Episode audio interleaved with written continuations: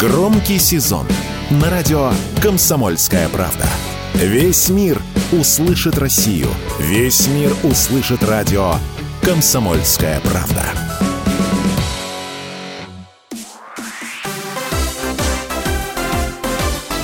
Новости спорта.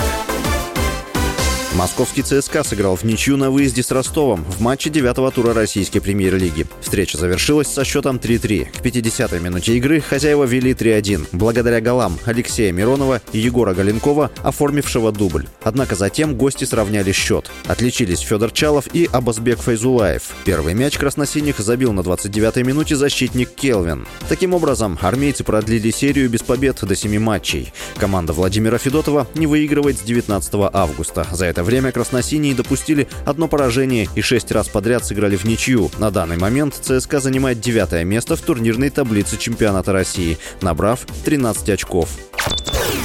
В другом матче РПЛ московский «Локомотив» вырвал победу у «Зенита». Встреча прошла на «Газпром-арене» в Санкт-Петербурге и завершилась со счетом 2-1.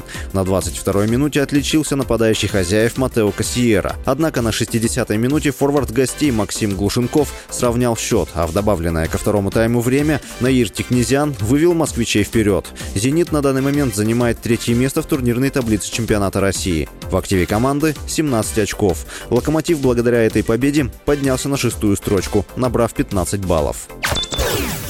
Российский нападающий Вашингтон Капиталс Александр Овечкин вошел в топ-30 лучших действующих игроков Национальной хоккейной лиги. Рейтинг опубликован на страницах NHL Network в социальных сетях.